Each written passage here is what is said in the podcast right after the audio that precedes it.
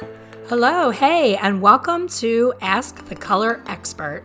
My name is Elaine Travis. I am a career hair colorist, independent educator, and author of the book A Colorful Journey. I'm here every week sharing tips, tricks, and stories that are all things hair color. Thanks for joining me, and let's get started. Hello, and welcome back to the Ask the Color Expert podcast. Today is another solo podcast, just me today. I wanted to talk about color adjustments. Is it really an adjustment, or was it simply a lack of communication and a shortened consultation? Uh, what I have found after, you know, being in the industry for over 35 years that most times an adjustment is clear lack of communication either on the client's part or the stylist part or both.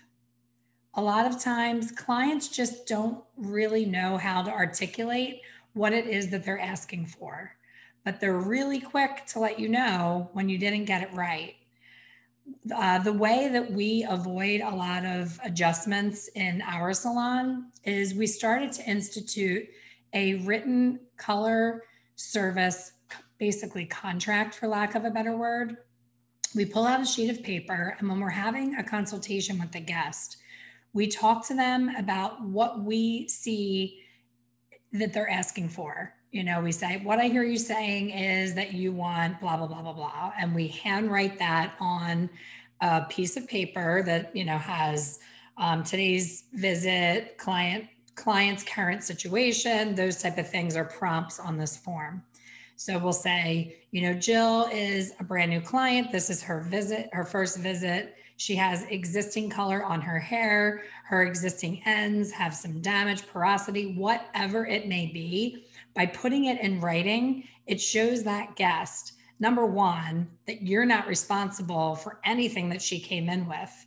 Because how many times have you been the victim of getting shamed and blamed on a really crappy Yelp review for something that happened as a result of things that were already present in the hair, whether it be existing color, the hair getting hot and melting because you didn't know that there was something on there prior, um, like a Sun-In or um, some sort of home remedy that they in fact did to their own hair that you couldn't possibly know was in the hair.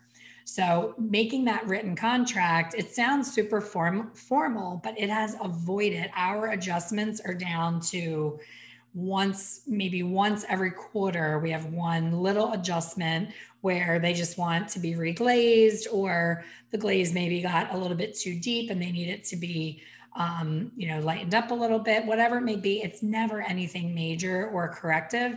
It's a simple fix because in my opinion I've been doing this a long time. I've been behind the chair 35 years. 17 of those years, I did strictly color. I made a decision when I opened my second location salon that I was no longer going to do bridal updos, makeup, waxing, kids cuts, um, you know, straightening treatments, perms, all of those things I was good at, but I had no passion for it. And I always was so more, much more excited when I had a lot of color on my book.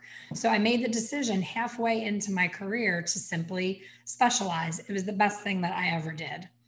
But what happens is the client will agree with you in the verbal consultation that she completely understands that what she is asking for simply is not possible in one visit. That's verbal.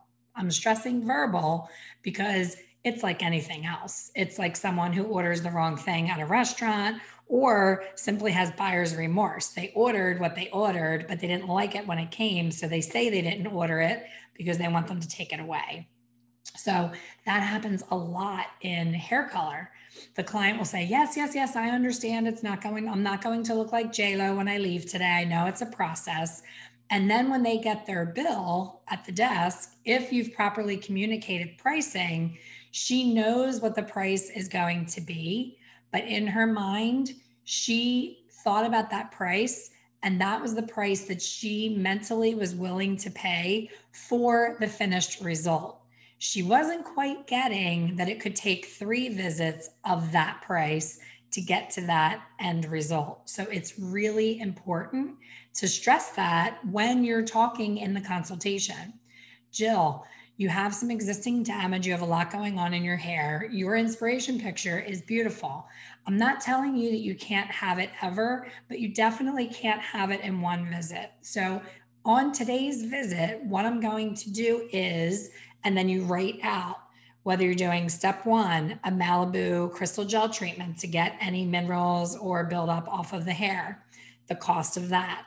Step two, I need to pre glaze the hair to take away some of the yellow in order for you to get that cooler result. Whatever it may be, you're writing it out in print, you're putting the price next to it.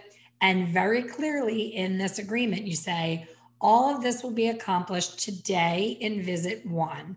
You will not, comma, however, be getting to your desired result in today's visit. That will require a minimum of two more visits at and the price of those visits in order to achieve what you came in asking for as your end result.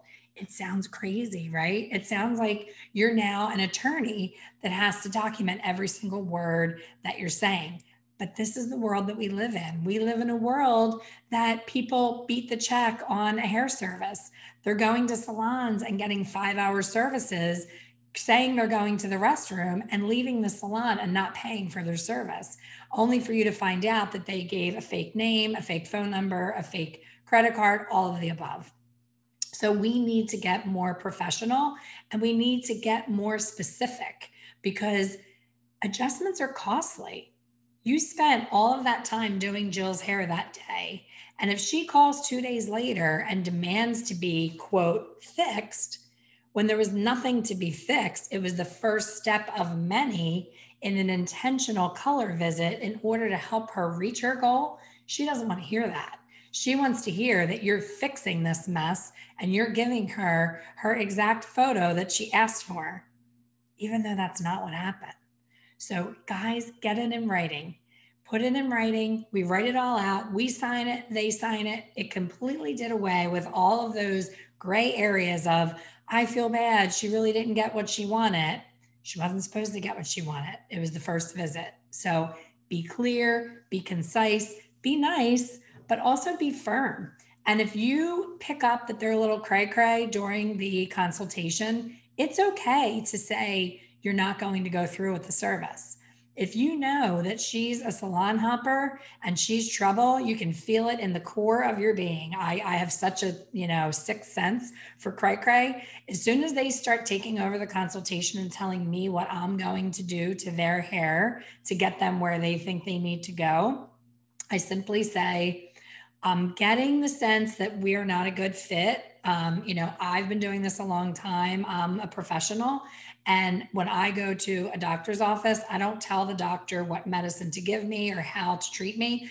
I'm there because he or she is the professional and I don't feel well. So I need you to trust me. And I'm already sensing that that trust is not there and that's not going to work because both of us need to be comfortable moving forward to do this service. I just don't think I'm your person. And I wish you luck in finding somebody that that will do everything for you in one visit. And usually that will either turn it around where she'll say, Oh my gosh, no, I'm sorry. I was just nervous and it'll get better. But if it doesn't get better, it's okay to say no. Because if you do that service and you say you charge $200 and you spent two and a half hours with her, if she calls two days later and you have to spend another two and a half hours with her, you've now lost money on doing this service. So why not say no in the first place? And don't get it twisted. I'm not telling you to fire every client that gets on your nerves. You're always going to have that person that's a little more difficult.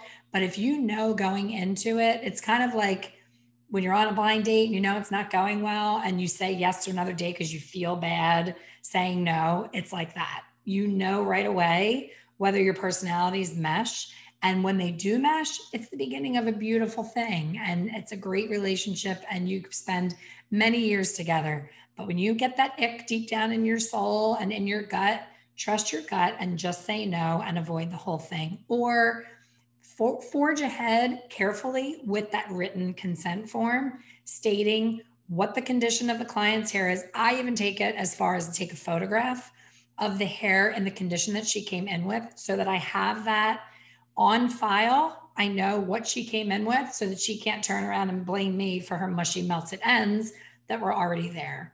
So I hope this helps. If you are seeing a lot of adjustments, you just may be rushing through that consultation and not taking the time to set the tone that you are the professional. You being super confident on that consultation makes all of the difference and will have you avoid adjustments, corrections, and all of those time sucks that take away from you making a better living and having a better life. Thanks for listening, and I will see you on the next one.